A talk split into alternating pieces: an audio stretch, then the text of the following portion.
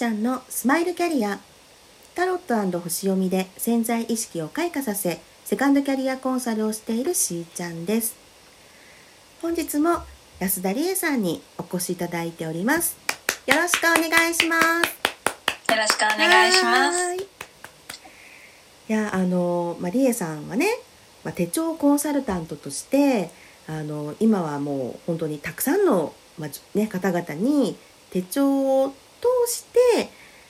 何て言うのかなその人の生き方そのものなんかコンサルタントしてくれてるっていう感じがするんですけど、はい、うん、なんかその中には、まあ、今まで伺ってきたようにねあの手帳がいつもま味方であったりとかね、はい、でも、まあ、人生いろいろある中で 離れた時があったりとか。はい、はい、でもやっぱりそのまあお年頃のね女性の気持ちとかその結婚した時のね、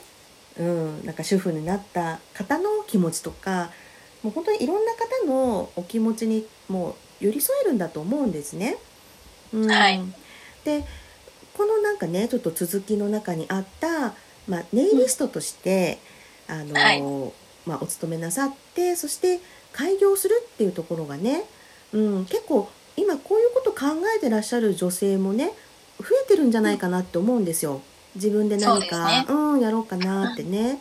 うん、この時ってどんな感じだったのかなと思うんですよね。うん、うんうんうん。そうですね。あのー、まあもともと私あのー、ネイルが好きで、うん、営業の時からずっとネイルはしてたので、うんであのその中でこう営業って、うん、やっぱりこう外回りの営業をしてると、うん、こうなんて言うんでしょう。若い時はいいんだけども、年、を重ねてくるごとに、ちょっときつくなってくるのかなっていう未来の,、うん。あの先々の自分のキャリアを考えた時に、あのまあ、自宅でもできるようなこと、うんうん、まあ、手に職をつけるじゃないけども、うん、何かそういうことを、あのまあ、身につけた方がいいのかなっていうところで、あのまあ、営業の仕事をしながら、ネイルの学校に行って、うん、で、あのまあ、えっ、ー、と、ネイルの、まあ、試験があるんですけど、その試験に合格をしたので、えー、合格して、で、えっ、ー、と、ネイルサロンの方にあの就職が決まったので、はい、営業を辞めて、はい、一旦あのなんて言うんでしょう実務を学ぼうと思って、はいはい、ネイルサロンの方で働いて、で実務を学んだ上で、うん、まあ、自宅でネイルサロンを開業したんですよね。うん、であの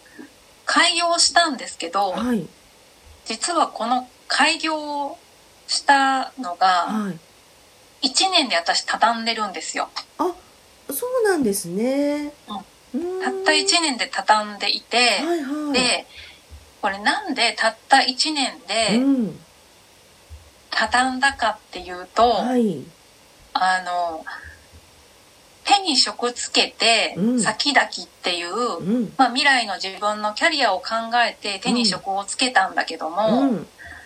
資格があるからって言って、うんうんうん、お客様がいらっしゃるとは限らない。それはそうですよね。そうだね。そうね。っていうのもあったし、あとね、これね、本当にあの、今となっては私の中で笑い話なんですけど、うん、あの、ネイルサロンで働いてる時は楽しかったのに、うん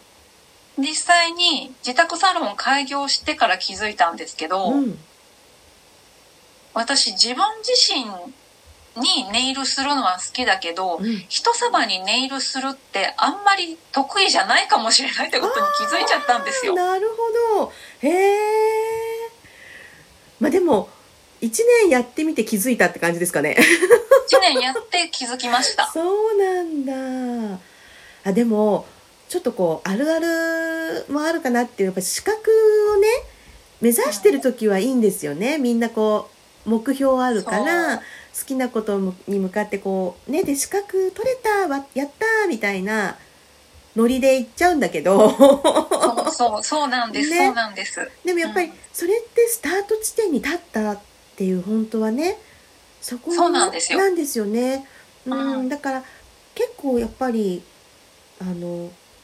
まあでも理恵さんは開業まで行かれてるからあの実体験されてらっしゃるんですけど、はい、やっぱりちょっとなんか私が、まあ、セッションしたいとかっていう方だとなんか資格取ったら満足しちゃったとかね。なんかでも、うん、分かりますそれは。取れ取れたらさあもういいかとかね。なっちゃったとかいう子もいたりまあそれぞれなんだけどでもそれでも私はやらないよりやった方が良かったと思うからお聞きしてるとやっぱそういう体験をしたからあの自分にとってはそうなんだなってこう気づけるっていうかね。うんそうですね。うん。がリエさんはじゃあこれ1年で気づいてあ好きだけどこう人様にやっていく、まあ、社会に貢献する仕事としては違うかもって気づかれたとですね。そうですねはいでそこからじゃあどうしましょう。そこから、はい、あのそこからですよ。その、うん、昔というか若い時の自分の感覚っていうのを蘇らせて、はい、自分の棚卸しっていうのをしたん。ですよね手帳を使って。であのまあこう今ね手帳を使ってっていうお話をした時に、手帳を使って自分の棚卸しってって、ね思われる方もいると思うんですけど、あの手帳ってまあマンスリーページウィークリーページと後ろにノートページがあると思うんですけど、はい、そのノートページを利用して、あのもう今までやった仕事を全て書き出して、でその、えーと、じ今までやった仕事の、どういう部分が楽しかったか、どういう部分が楽しくなかったか、はい、っていうところを全部書き出して棚卸しをした結果、うん、今までやった仕事の中では私営業が一番好きだってことに気づいたんです。でまた営業に戻りました。そうなんですね。はい。やなんかこれあのやっぱり手帳って聞くと本当に一般の人のそのイメージが固定されてるんですよ、多分。手帳ってこういうものみたいな。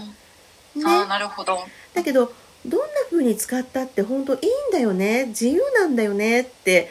やっぱ今普通に 感じて、ね。でそこのなんかまあフリーのスペース使って過去の自分をこう振り返った時にね、はい、うん、なんかほら何ができたかできなかったかっていうその成果もそうなんだけどやって楽しかったとかねなんかこれは私辛かったなとかっていうやっぱ感情の整理ね結構大事ですよね。大事です。感情の整理は本当に大切です。ねだって本当は今これからでもできる職種とかお仕事なのに過去に何か突っかかってるその感情トラウマみたいなものがあるせいでそれやらないっていう方にこう分類しちゃったりとかするんですよ。まあ、私も 一応セカンドキャリアアドバイザーをするんですけど その、はい、ねあの中でやっぱり棚卸し大事で扱うんですが、はい、そうそう。でもそれ手帳でやっぱりやってるっていうところがすごく身近だなって思うんですよね。うん、そうですね。でいつでも振り返れるしね。そうそうなんですよ。ね、うん。そうするとやっぱり強みを再確認できるしね。こう見てあ私これが合ってるんだなとか好きだったなとかね。うん、そうなんです。そうかそうかなんかやっぱりいろいろこう経験なさってる中で、